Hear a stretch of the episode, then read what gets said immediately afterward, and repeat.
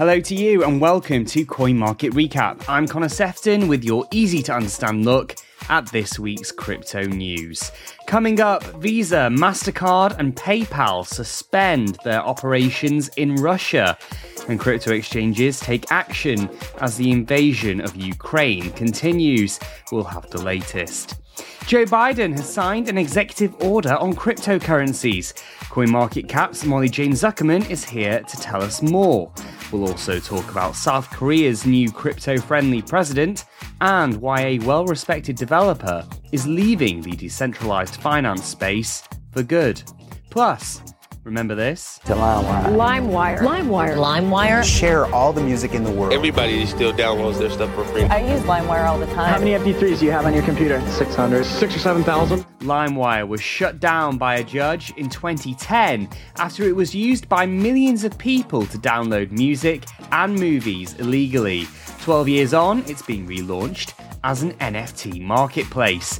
But why? And will top musicians refuse to work with LimeWire after it caused the music industry to lose billions of dollars? I'll be talking to the company's two new co founders. Give our show a follow on Apple Podcasts, Spotify, and Google Podcasts, and you can find me on Twitter as well. I'm at Connor Sefton. Coin Market Recap. Of course, we'll be discussing all things crypto in this podcast. And you can find out more about what's going on in Ukraine by visiting a trusted news outlet. And be sure to make a donation if you can. Bitcoin had remained stuck between $38,000 and $39,000 for most of this week, surging to highs of $42,500 on Wednesday after details of Joe Biden's executive order on cryptocurrencies emerged. More on that in a bit. But the world's biggest cryptocurrency struggled to hold on to these gains and fell back down to $39,000 on Thursday. The US Consumer Price Index hit a fresh 40 year high of 7.9%. And the Ukraine crisis means there's little sign that the cost of living crisis will end anytime soon. High inflation figures usually result in a bit of a jump for Bitcoin, but we didn't see that this month. It might be because traders are worried about the Federal Reserve's plans to increase interest rates next week, with the European Central Bank announcing on Thursday that it's also going to turn off the money taps far earlier than planned. Well, let's turn our attention back to Ukraine now. Visa and MasterCard announced they were suspending their operations in Russia last weekend, meaning Russian cards wouldn't work abroad and foreign cards wouldn't work in Russia. PayPal has also restricted access to its services. And this has had a knock on effect on a number of crypto exchanges because local users have found it harder to top up their accounts. Trading platforms have continued to reject calls to block all Russian consumers. But one American exchange called CoinZoom has become the first to stop new users from registering in the country. Kraken has attempted to find a compromise by announcing that it's giving $1,000 in Bitcoin to every Ukrainian user who opened an account by March the 9th, as well as another $1,000 in fee credits. The exchange says its aid package will be worth more than $10 million, and all revenues from Russian users in the first half of this year will be donated to support Ukraine. In other news, Coinbase revealed on Monday that it now blocks more than 25,000 crypto addresses related to Russian individuals or entities that the exchange believes to be engaging in illicit activity. The exchange says most of these addresses were identified before the invasion began, and the company has stressed that it hasn't seen a surge in sanctions evasion since the conflict started. Meanwhile, Singapore, Switzerland, and South Korea have announced that they're freezing crypto assets that belong to Russian users who are based in their countries. Well, the latest data from Merkle Science suggests that more than $92 million has now been donated to Ukraine, although contributions have slowed substantially this week. The former heavyweight boxing champion Vladimir Klitschko, who is from Ukraine and is now fighting on the ground, has teamed up with a popular digital artist for an NFT collection to raise funds for fellow civilians.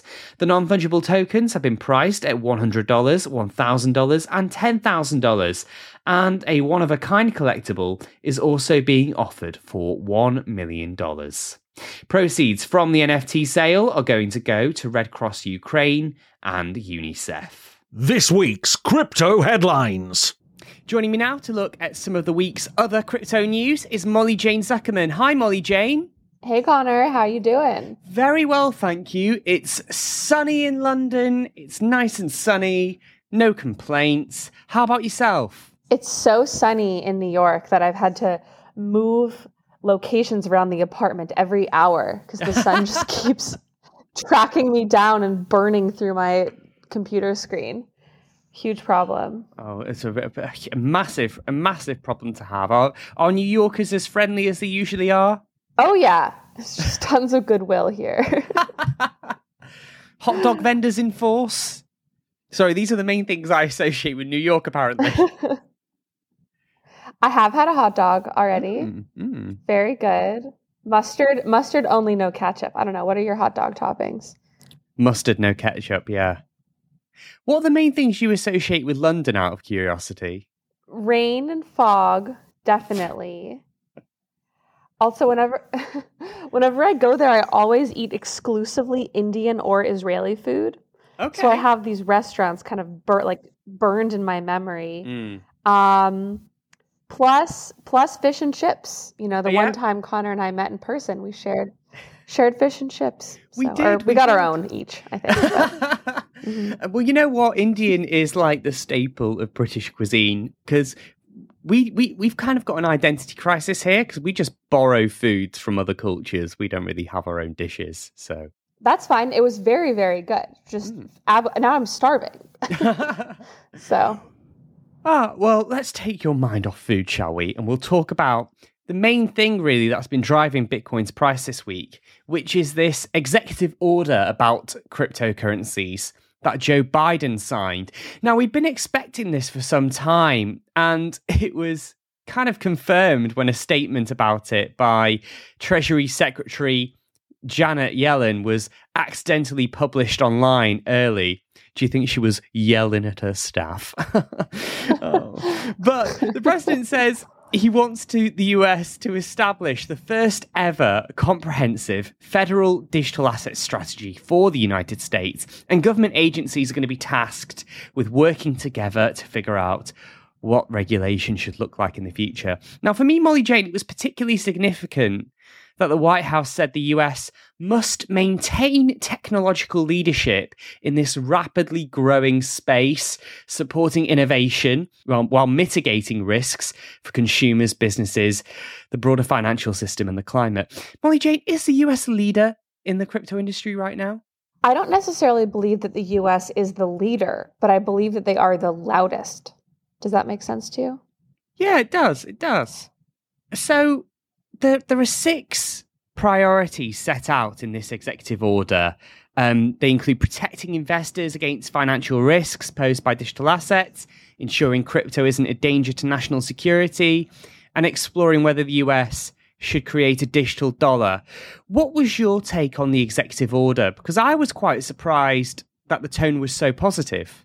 I was surprised that the tone was positive, but I also was surprised by how positively people reacted to it when the order was not anything besides a request to go check this out. If you see what I mean. It wasn't it wasn't actually changing any legislation. It was just like let's just see what this whole thing is about. And while it's obviously fantastic that the government has an open mind to start these working groups, I think that maybe the positive sentiment was a little bit premature. Yeah, but I can see why they reacted so positively because I found the tone of all of the messages that were coming from the White House on Wednesday quite conciliatory. They weren't hostile, they weren't grandstanding, they weren't promising to crush Bitcoin. Instead, they were saying, you know, we're going to foster innovation. We want to find out how digital assets can benefit our economy. So that's why I think you saw this upbeat reaction from executives. That's why you saw Bitcoin go up the way it did. Because from the offset, in instructing all of these agencies to go and examine crypto, it's done so in a kind of a constructive way. Okay. No, I take that. And I do think that in the past, whenever governments have issued proclamations about crypto, it has been, you know, the Wild West, the dangerous, the criminals, et cetera, et cetera. So you're right. Mm. It is it is definitely a change of pace a change of tone. Yeah, exactly. I mean, you've got Treasury Secretary Janet Yellen there saying, you know, this executive order could result in substantial benefits for the nation, consumers, and businesses. But one thing that interests me, and I was speaking to experts about this last year, and they were saying last year, listen, the US is really behind when it comes to launching a central bank digital currency. They need to get on this now. China is streets ahead of the competition on this. And yet, here we are. The government agencies are being instructed to look once again at whether the US should launch a digital currency. Is this a problem for the US? Are they falling behind? They say that they want to be technological leaders and all of this stuff, but they haven't even got a digital dollar in the works at the moment. Well, you know, I also talked to someone last year, um, Crypto Dad. Remember him, Giancarlo? Mm. oh, yes. Try- yes. yes. So he not he is not trying to make a CBDC, but he is trying to make mm-hmm. a more general digital dollar. And he was very passionate about that. And he had a, some big backers. So I don't necessarily think the US is behind, as people are saying, especially because the digital yuan in China was pushed so hard during the Olympics. And reports afterwards mm. showed that it wasn't actually used that much. So. Yeah, a lot of that, though, was down to the coronavirus restrictions. You couldn't have spectators there in person. I think that was more the pandemic getting in the way of it being more widely used. Well, I guess we'll have to wait four more years till the next Olympics and see. Which won't be in China. um, nope. You know, let's let's go through though some of the reaction from crypto executives to this executive order. You had Circle CEO Jeremy Allaire, he said that's the company that issues the USDC stablecoin.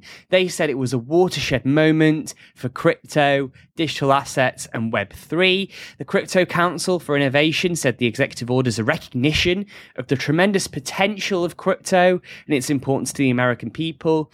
And this was quite interesting from the Blockchain Association's head of policy, Jake Chervinsky. He said that anyone who was worried that the executive order would spell doom and gloom for crypto can fully relax now. It's about as good as we could ask. And it was interesting because ahead of the executive order being released, there was one quote from the author of Rich Dad, Poor Dad. That's Robert Kiyosaki. And he said that he feared that this would ultimately lead to all cryptocurrencies being seized and folded into a digital dollar that would then be issued by the US Federal Reserve. It's early days, Molly Jane, but what do you expect the end result of this executive order to be? What changes do you think it will bring for everyday Americans and for crypto businesses? Well, one of the biggest problems in America about cryptocurrency regulation is that it is incredibly unclear. And so mm. when companies and projects and tokens want to do something and they want to do something within the um, within the borders of US mm. law, they often don't even know where to start in order to launch things. Mm-hmm. You notice, remember, there was a Coinbase Lend program that was ended before it began because it was unclear how the SEC would view it and things and things like that. Mm-hmm. So what I'm mm-hmm. hoping mm-hmm. personally is what comes from this at the very least is a more clear framework for companies to be able mm-hmm. to grow um, I mean, you see that there are these incredibly strict frameworks like the BitLicense that basically drove all crypto companies out of New York. So that's kind of a counterexample for the kind of legislation I would hope to see in the future. Mm-hmm. And you make a good point because many of the activities that the crypto industry is pursuing they fall under regulations at the moment that were created decades ago before the digital revolution even began and you know what we're what we're tending to see is that crypto businesses are having to comply with rules that just simply don't match up with what they're trying to do. I mean, of course, the challenge for regulators has been it's very hard to keep up with what the crypto industry is doing, and inevitably, regulation often has to follow the launch of certain goods and services. One interesting criticism that I saw from one crypto executive, Molly Jane, was that it's all fine and good the White House asking government agencies to look into this. But they point out that the Securities and Exchange Commission and the Commodity Futures Trading Commission they're both going to have a major role in regulating crypto, and they are independent of the White House. So Biden wants obviously to have some sort of uniformity and some sort of kind of collective understanding of how crypto is going to be regulated. But ultimately, if they're independent of the White House, it isn't his call, it's theirs. Could this executive order turn out to be a bad thing for the industry? It'll be a bad thing if no one can agree. You know, mm. if everyone's trying to do their own thing. I also yeah. think the executive order, because of what's happening in the world, could be sort of forgotten and pushed aside in the coming months. Mm-hmm. So I think that yeah. we're just going to, I mean, I say this a lot. It's the kind of thing we're going to have to wait and see how everyone reacts to it, wait and see what else is going on in the world and how much um, priority this will get in the future. And it'll be interesting as well to see if other countries follow suit, really, and kind of look more aggressively at how they're um, dealing with digital assets. I know here in the UK, there have been a number of politicians that want um, the government to do more in helping legitimize crypto and creating a clear framework, especially after Brexit. They believe that digital assets could be a crucial driver for kind of economic growth in the city of London. Despite leaving the European Union. Um, and one last question on this from me, Molly Jane. You know, White House officials, in their press releases after this executive order, did admit that financial innovation hasn't always benefited working families. Do you think that digital assets can boost financial inclusion and help those who don't have bank accounts? Well, the thesis of crypto, and it has changed a lot, but a thesis of mm. cryptocurrency is to bank the unbanked. And mm-hmm. I think we have seen that happening in real time over the past few years as countries with incredibly high inflation and countries where the population has very little access to bank accounts are using cryptocurrency, mainly with peer to peer exchanges, I would say, um, mm-hmm. in place of bank accounts. I mm-hmm. think that unfortunately, based on how many queries I'm getting from friends and family in the past few weeks, because of the world situation about how to use crypto when their bank account access is restricted, it seems it's a little the the user what's the word for this? The barrier to entry is still really high. No one is really yes. understanding the best way to use it. So mm-hmm. I, I don't know. I mean, I'm I'm I'm I'm hopeful that this executive order could eventually someday lead to more people having uh, better financial security and financial freedom. But right now, as the market stands, like no one really knows what's going on. the unbanked people are having a pretty hard time um, using crypto wallets. So, okay, well, Let's move on to a different story then, because South Korea has a new president and he's quite a crypto friendly candidate. This is Yoon Suk Yeol, and he narrowly won the contest. He's the conservative opposition candidate, and it is worth noting that his main rival was also attempting to use crypto policies to woo younger voters who have enthusiastically embraced digital assets in the country. And there are quite a few policies that Yoon wants to try and embrace. He suggested that initial coin offerings could be about to make a comeback. He would roll back some of the regulations that caused many crypto exchanges to close in the country last year. And he's also said that he'll raise the capital gains tax threshold for when profits are taxed from crypto. He wants to raise it from the current level of 2,000 US dollars to as much as 40,000 US dollars. What do you think of this, Molly Jane? Well, to be perfectly honest, Connor, the whole reason I wanted to talk about him is the fact that he released his own NFT collection. um, we can talk about that. is this the first time in the history of presidential campaigns that a candidate has released an NFT collection of himself? Well, you know, he released, like you say, he released images and videos of himself, a 61 year old guy, just like, look at some pictures of me and collect them. But what was really weird about this is he actually isn't the first because the guy he was up against, who ended up losing by a margin of less than 1%, had actually released his own NFT collection before him. Okay. What's going on in South Korea here? I know. It's all very weird. Yeah, well, so I'm not going to pretend in any way to be an ex uh, an expert on the uh, intricacies of South Korean politics, but I will say that South Korea has been a really important focal point for cryptocurrency in the history of cryptocurrency. You know, South Korea, I think because of regulations it has on on trading in general, meant that trading Bitcoin particularly was so popular within the country that um, a few years ago the the kimchi premium happened where you could buy Yes. and sell Bitcoin for thousands of dollars more within Korea than in other countries, which, as you then know, led to the tiny coin market cap scandal when our former CEO unilaterally decided to remove all Korean exchanges from the rankings, thus causing the price of Bitcoin ostensibly to fall drastically, even though it was just evening out, you know, the premium from the market. Um, this just shows me that crypto trends and how South Koreans react to them should be. It's just like a good thermometer of what's going on in this space. Does that make sense?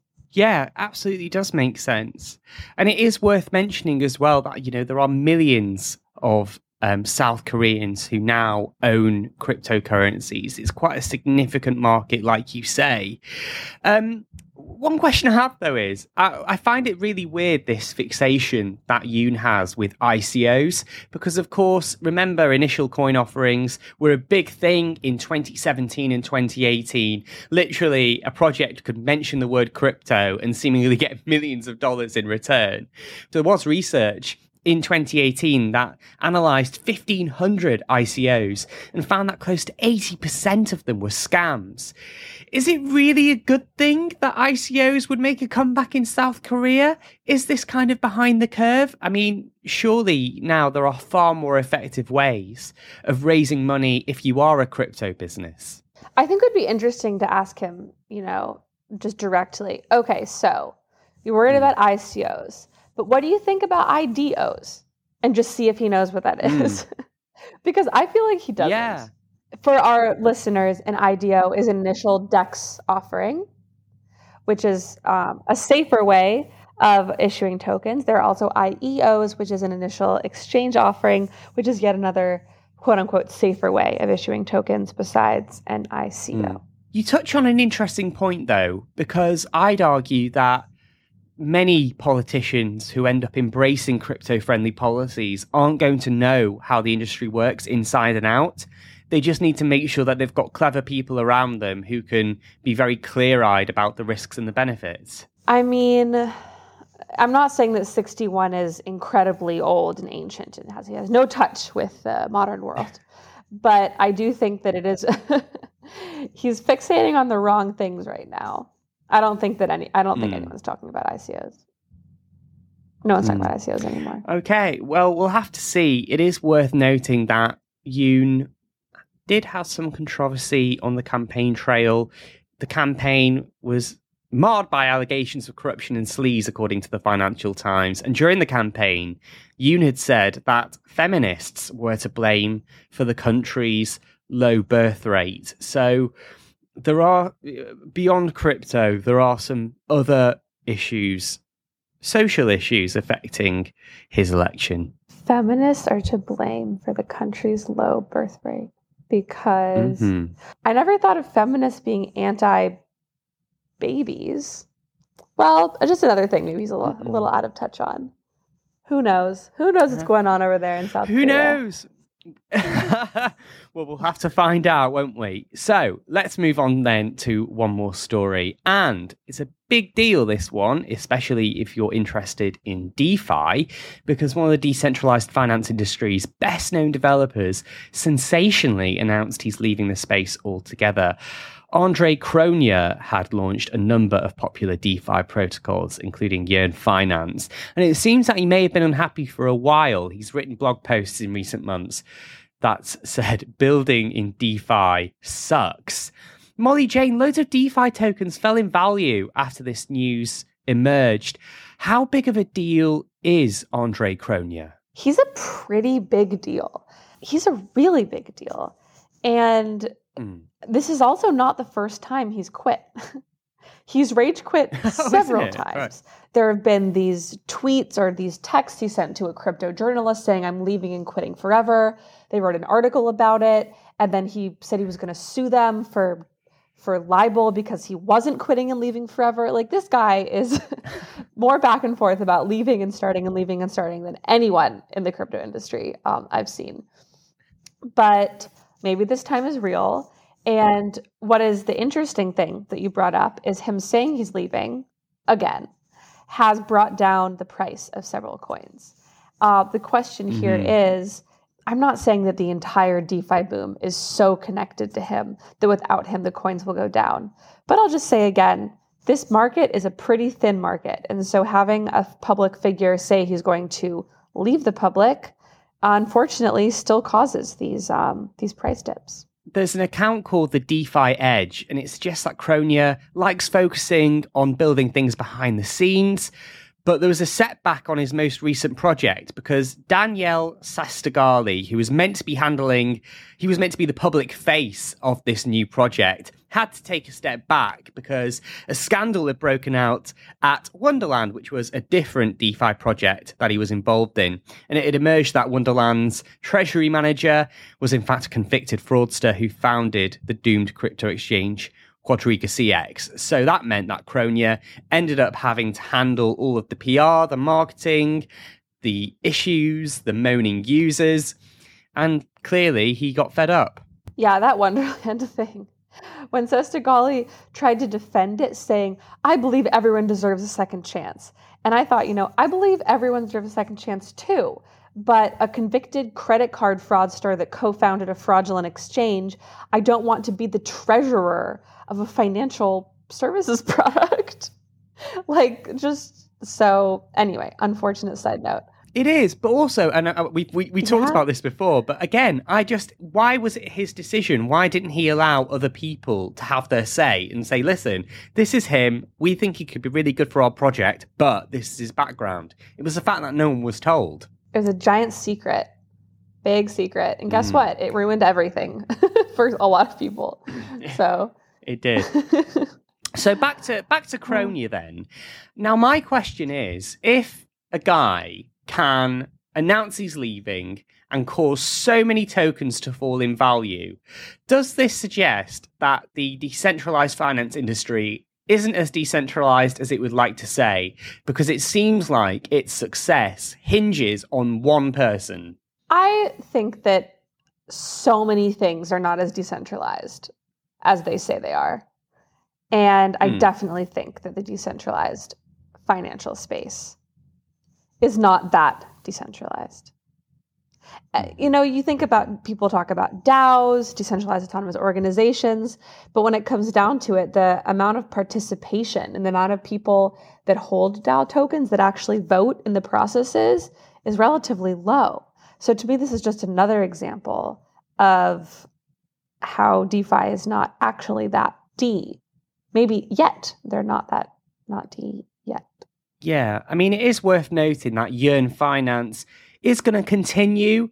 There are developers who will step in and carry on building, and they're being invited to do so because the technology is open source. But again, this account, the DeFi Edge, said that Cronje had made enough money to set himself up for several fi- lifetimes financially.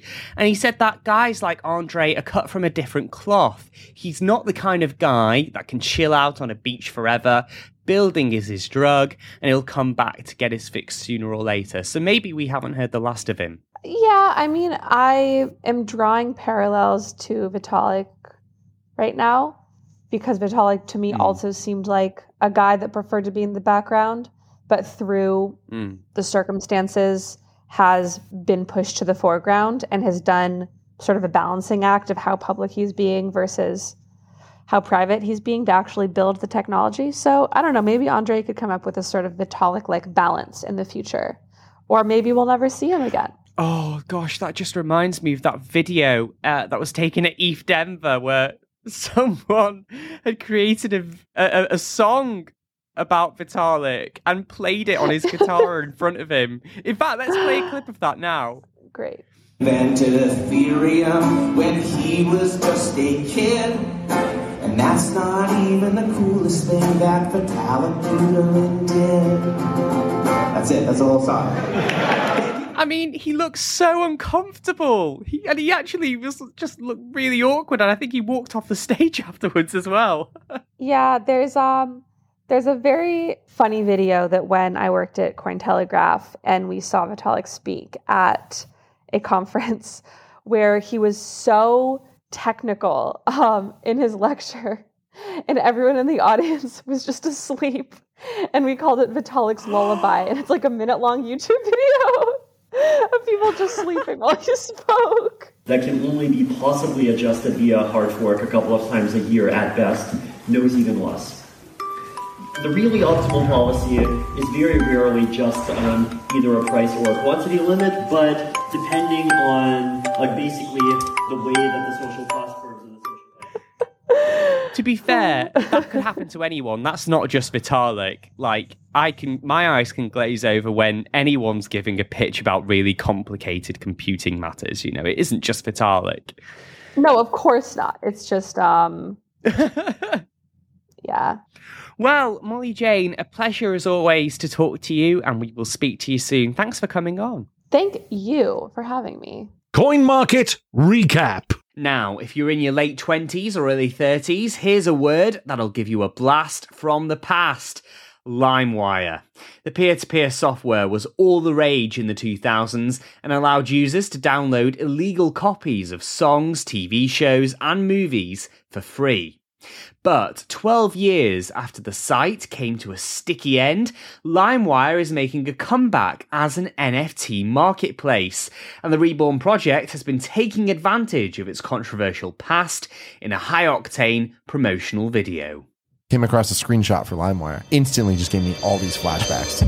Millions of people are now using LimeWire for music, movies, games. 20 million people are using peer to peer networks. There's a revolution in how people access music. This library of music in front of me. But there are all kinds of people who are downloading. I upload crank that to LimeWire. LimeWire. LimeWire. LimeWire. Share all the music in the world. Everybody still downloads their stuff for free. I use LimeWire all the time. How many MP3s do you have on your computer? 600. Six or 7,000. Going to jail for downloading music off of LimeWire. Is somebody going to come into my apartment seriously and arrest me? I remember downloading music from LimeWire. We all did it. I think I've explored a lot of music this way I wouldn't have gotten a chance to otherwise explore. LimeWire needs to shut down. Oh my God, the end of LimeWire. This is the death of music sharing site known as LimeWire has been shut down.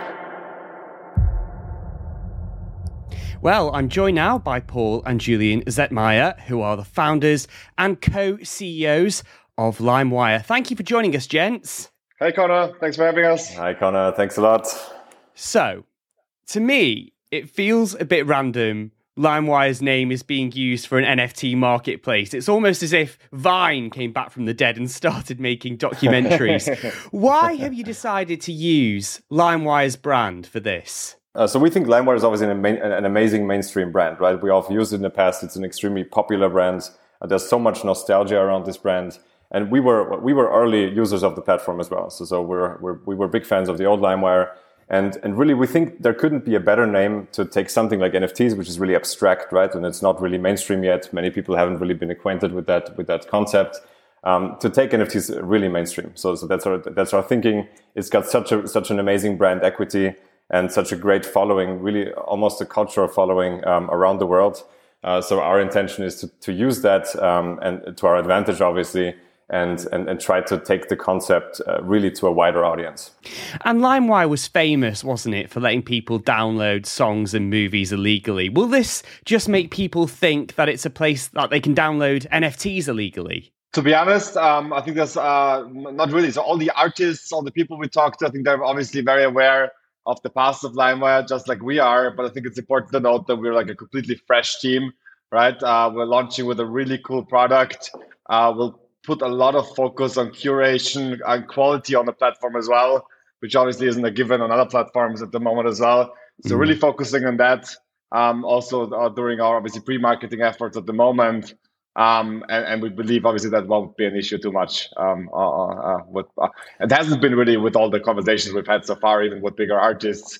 I think they're all really excited about coming onto the platform. They understand the concept of us wanting to take the the, the NFT uh, concept mainstream um, and we're also very clear that we, we will want quality on the platform and will be also be very curated initially, at least uh, when we launch. Mm-hmm. And it's probably really important to know that we're we're going to be this this time around. Obviously, LimeWire with its uh, interesting past. Obviously, users loved it from day one, but it was a let's say a controversial relationship back then with the labels in the music industry as a whole. Uh, but we want to make it absolutely clear that this time we're working with artists, that we're actually creating a platform for them and not against them, right? So so we're uh, the new LimeWire will be a platform for artists and for fans to connect, uh, to create quality content uh, for community and really for the industry. So, and that's also we've, what we've been communicating getting a lot with, with, with labels and artists. And, and, it's been long enough for people to get over it and to just be nostalgic about it. And, and obviously, artists are extremely excited about the brand uh, really representing them. I, I see your point. I do just want to challenge you on this, though, because back in 2010, and this was long before you both bought LimeWire's intellectual property, the site was forced to shut down by an American judge who said the site caused irreparable harm to the music industry and billions of dollars in losses. Now, you've alluded to some of these conversations that you've been having with artists, but are you not worried that some musicians who have long memories won't want to work with LimeWire because of the damage that it did to the music industry back then? To be honest, I think there will always be some skepticism. I think we're just building a good product and really having obviously a great team and a great platform also being a very trustworthy provider, I think we can definitely get around that. And, and to be completely frank, we haven't really seen too many, too too much uh, skepticism, even from the music music industry. And we've been talking to artists and labels for pretty much the better part of the last three months. Mm. Um, and the, the overall feedback we're getting is extremely positive. Most artists actually that are popular right now, they've kind of used the platform themselves in their teenage years, right? Yeah. So uh, they kind of have a, have a have a, a, nice relationship with the with the brand in general as well. Um, we are obviously fully aware of the past, as are the artists. I think that's something. Obviously, there's always some explaining to do initially, um, uh, showing the platform, yeah. showing that we're obviously focusing on quality and making things right this time around. Um, mm-hmm. And that will be, obviously be important at launch as well, and after that, really to uh, to to to to focus on quality to make sure we're a trustworthy provider and just doing things right this mm-hmm. time, and also for the artist community, uh, not against it, as Paul mentioned. Yeah. Mm-hmm. Can I just say at this point, I only use LimeWire to download copyright free music, so no one needs to knock on my door and accuse me of wrongdoing. Same here, actually. so, um, you made a really interesting point a little bit earlier, guys, about curation, and I completely mm. agree mm. with you. It will be really interesting to see an NFT marketplace that's kind of choosy about the collections that they have on their platform. Yeah. Now, your website says LimeWire's initially going to focus on music related digital collectibles festivals. What type of things should we expect? Are there any big name partnerships that you can tell us about at this point?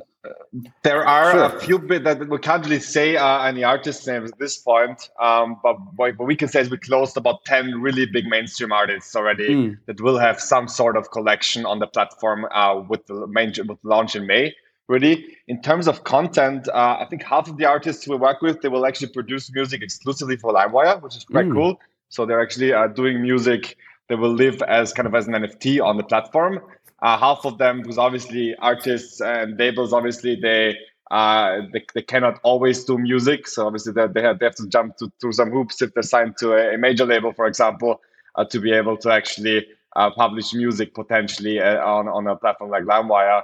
Uh, so half of them will actually do art in combination with exclusive backstage content, for example, or uh, unseen footage, interviews, pretty much anything that the fans of those particular artists would appreciate, really. Mm-hmm. Um, but yeah, especially excited about the, about the music stuff, obviously. So we'll have uh, great exclusive music on the platform in uh, obviously in a limited uh, amount.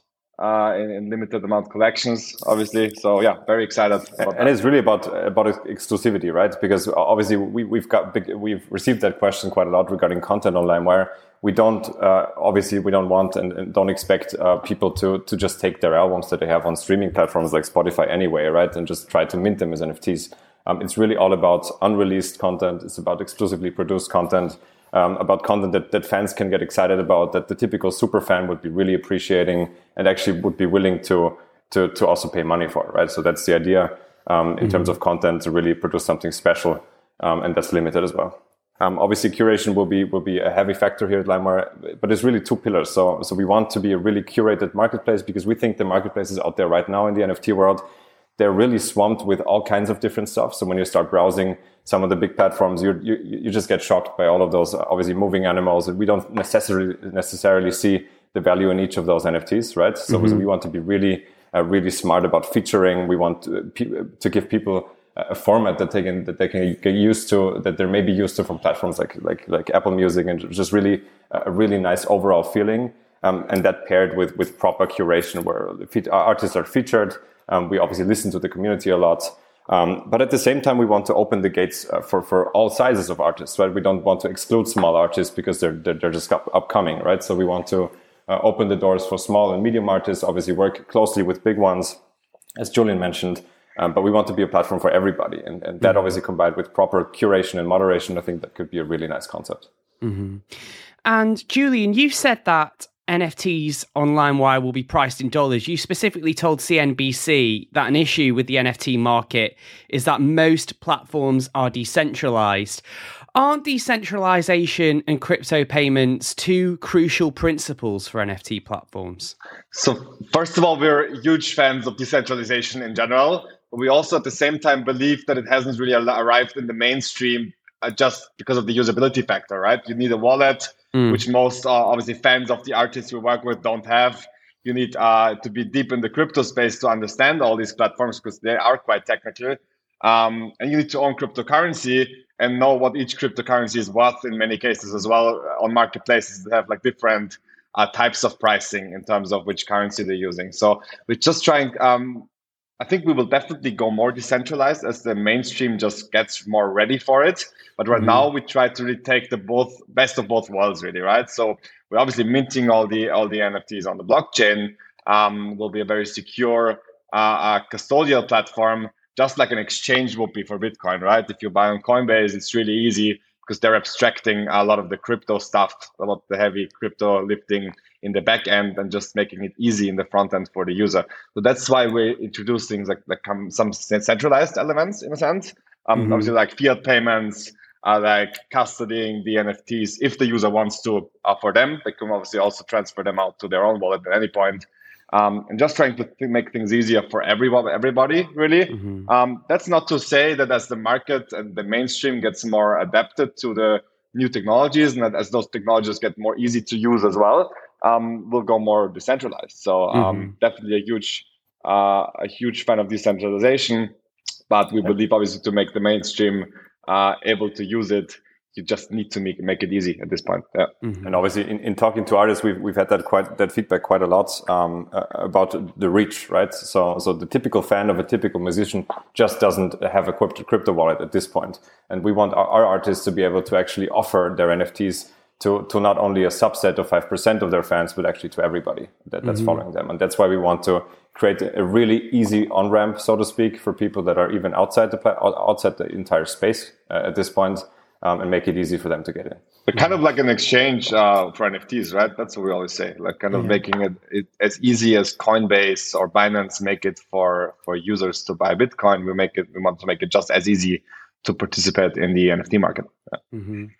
Now, is is that kind of an easy way out though? Because I understand what you mean. Yes, crypto can be a really steep technical learning curve for many people out there, but by offering the ability to pay in dollars and use a debit or a credit card, does that not remove any impetus for people to try using a crypto wallet, to try um, paying with cryptocurrencies. I remember last year, Kings of Leon did an NFT drop and they experienced overwhelming demand, and people were incentivized to give crypto wallets a try. Yeah. Um, sh- shouldn't it be your focus to kind of make using cryptocurrencies easier? Rather than just kind of sidestepping that problem and focusing on fiat. I think we're kind of doing both um, mm-hmm. um, because so um, you might have read that we're, we're partnering really closely with a company called Wyre. They're, they're mm-hmm. a really big on and off ramp for, for, for, for, crypto and for fiat. So we're actually offering both payment, uh, both payment in, in fiat. So for people that, that just are not acquainted with the system yet, they can offer, they, they can just go ahead and buy NFTs using their credit cards. But they can also use crypto, right? So mm-hmm. if they mm-hmm. have a crypto wallet um, that they can use to buy stuff and they have Ethereum at hand or Bitcoin at hand, they, they might as well go ahead and use that. So, so we're not excluding those people at all. So we want mm-hmm. to be a mm-hmm. really exciting platform for crypto natives, but also for newcomers. Um, but by offering fiat as well, we just open the space up to much more, much many people, much, much more, um, uh, a much larger group of people, really. Um, so, so that's not to say that really people can can start out with a credit card, but then um, obviously kind of uh, transition into crypto uh, at a later stage. And obviously, we're also supporting uh, transfer out of the assets to to their own to, to the user wallet as well. Right? Obviously, so obviously, you can't you can't only hold the NFT custodially with us, but you can transfer it out at any time. Mm-hmm. So I think for people that want to obviously go the more decentralized route, they can always transfer their assets to their own wallet as well. Um, I think a good comparison is obviously there's uh, Uniswap, so you can buy obviously uh, tokens on decentralized platforms, but you can always also buy on an exchange, right? Mm-hmm. So we mm-hmm. were we were pretty much trying to do the same for the NFT markets mm-hmm. uh, that the exchanges are doing for for crypto uh, mm-hmm. Uh, uh, uh, currency. Yeah. Yeah. So of course you've got this exclusive content and you're going to allow fiat payments as well. You know, Coinbase also planning to allow people to use credit and debit cards for buying NFTs. And there are other marketplaces as well that, you know, are trying to break down the barriers to entry for newcomers. So what else makes LimeWire different in your view? So we also want to be accessible, not, not only from a UX and UI perspective. So we mentioned obviously that we that we have the, those eight years of experience in the B2B space.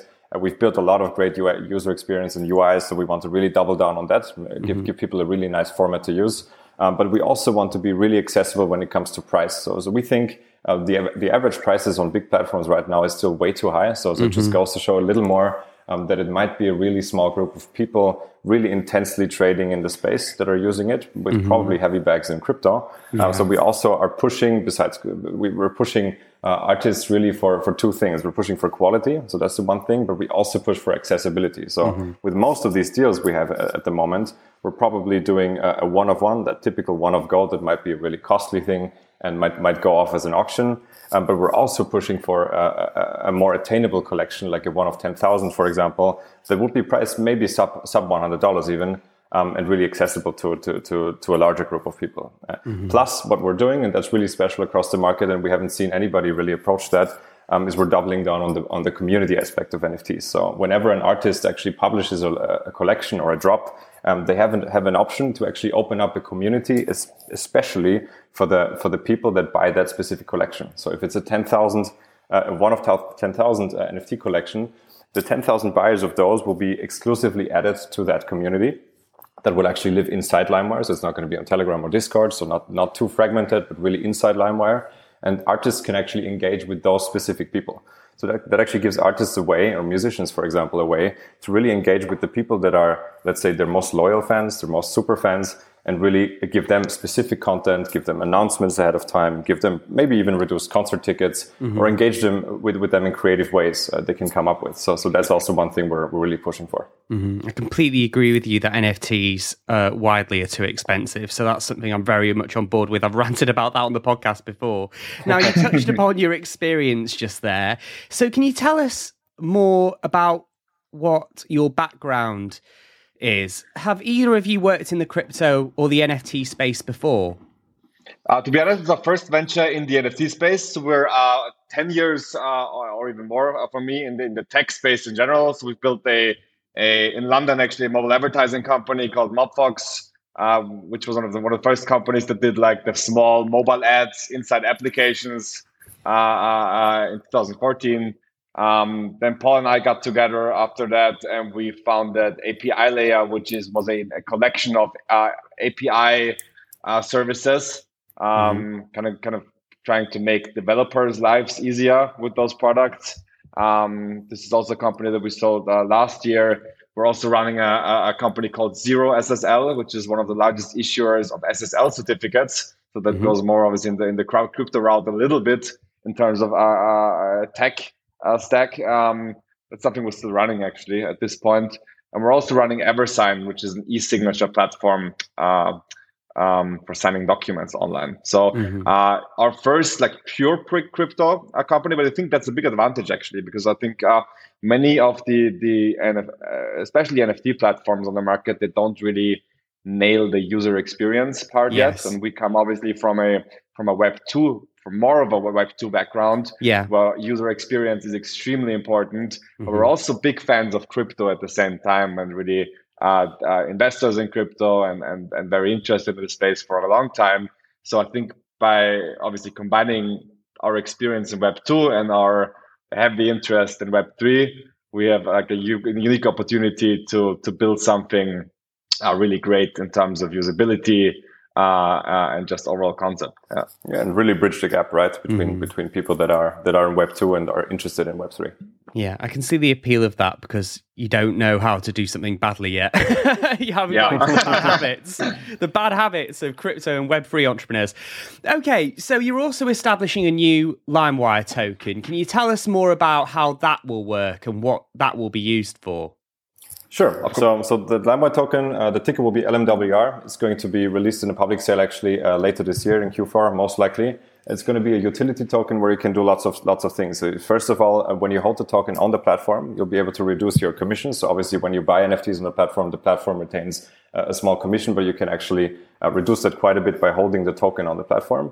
Um, you'll be able to get rewards, probably even on, an, on a weekly basis by, by holding a specific level of tokens. So, so we'll have things, uh, we'll have a level system called VIP levels. The more you hold, pretty much, the, the more rewards you get on a weekly basis. So that's really to incentivize people to hold the token on the platform. Um, and you'll be able to, to uh, engage in a lot of DAO type of activities. So, for example, we, we are, as LimeWire, we really want to support small and upcoming artists. Uh, so we're establishing a, a, specific fund called the LimeWire Foundation that's specifically targeted at supporting small artists that are upcoming using token grants. And that's something token holders will be able to vote, vote on, for example, in a DAO, DAO type of approach. And the same thing goes for platform features. We want people to, to kind of vote on um, things that we build in terms of features and, and, and, and curation on the platform. Um, so that's what we're doubling down on. And obviously the community aspect is big as well. So we're trying to build a really nice ecosystem around the token, um, allow people to kind of uh, engage with us, uh, engage with the team and make the product better overall. Um, and down the line, we, we are also considering actually implementing the the the, the, um, the LimeWire token as a payment method on the platform. So either mm-hmm. just for commissions, so you'll be able to pay your commissions using the LimeWire token, or even uh, go as far as as transacting um, with the LimeWire token entirely on the platform. Mm-hmm. And you mentioned fees there. How will your fees compare with the likes of OpenSea and Rarible? Will they be higher or lower? Um, pretty similar, I think. So right now, uh, the initial concept is 90% goes to the artist, and LimeWire takes a 10% cut um, mm-hmm. on the primary sale. On secondaries, when user to user resales happen on the platform, uh, we will take a much lower commissions, likely in the in the one to 2.5 percent range, and mm-hmm. the artist can actually set a royalty, similar to other platforms as well. Mm-hmm. The artist can sell a royalty for all aftermarket sales, pretty much. So every time the item is resold again, uh, the original creator gets a royalty on that sale price. Yeah. Uh-huh. And that's really uh, every time. So, so we're not only giving artists a royalty on the first mar- sale on the secondary market, but really on every secondary sale that, that is to come in the mm-hmm. future. Mm-hmm. And so your roadmap says that the marketplace is going to officially launch in May, and you're planning to branch out into the film industry by the end of this yeah. year. Can you tell us more about what your future plans look like? Sure. So in terms of general launch plans, we're launching most likely at the at the end of May. Uh, we'll announce the first big artists coming to the platform and probably do like weekly weekly drops of exciting artists like every week after that. So we're also talking to a lot of like mainstream artists for collections post our launch as well. So, so we'll definitely have a regular uh, stream of, of, of, of, great artists coming onto the platform. Um, the next step for us will be to go into the film industry, where we think there could be a lot of potential for studios. We're talking to some like smaller studios. We're talking to uh, short filmmakers that could make their films available as an NFT first, for example, before actually doing it somewhere else or making it available somewhere else. Uh, it's also very interesting for unreleased scenes of big movie franchises, for merchandise as well. You can think like Star Wars lightsabers and CGI, for example, uh, uh, as an NFT. Um, so definitely going to to the film industry afterwards. And then at some point, I think we'll definitely uh, think about opening the gates for all kinds of art on the platform as well. So I just mm-hmm. try to be the most mainstream and easy to use platform uh, for NFTs. Well, I'll tell you this as a moody teenager locked in my bedroom downloading MP3s, I never thought I'd end up interviewing the co CEOs of LimeWire. uh, Paul and Julian, thank you so much for coming onto the podcast and giving us uh, a little bit of information about what LimeWire is going to be doing. Thank you very much. Thanks very Thanks much for having us. Thank you. Nice meeting you. And that's it for this week's Coin Market Recap. Just a reminder that our show does not offer financial advice. Do hit subscribe for a new episode every Friday and give us a review if you like what you hear. You can find the latest news, features, and analysis throughout the week at coinmarketcap.com forward slash Alexandria and make sure you sign up to our daily newsletter as well. I'm Connor Sephton. Thank you so much for listening, and we'll see you next week. Bye bye for now.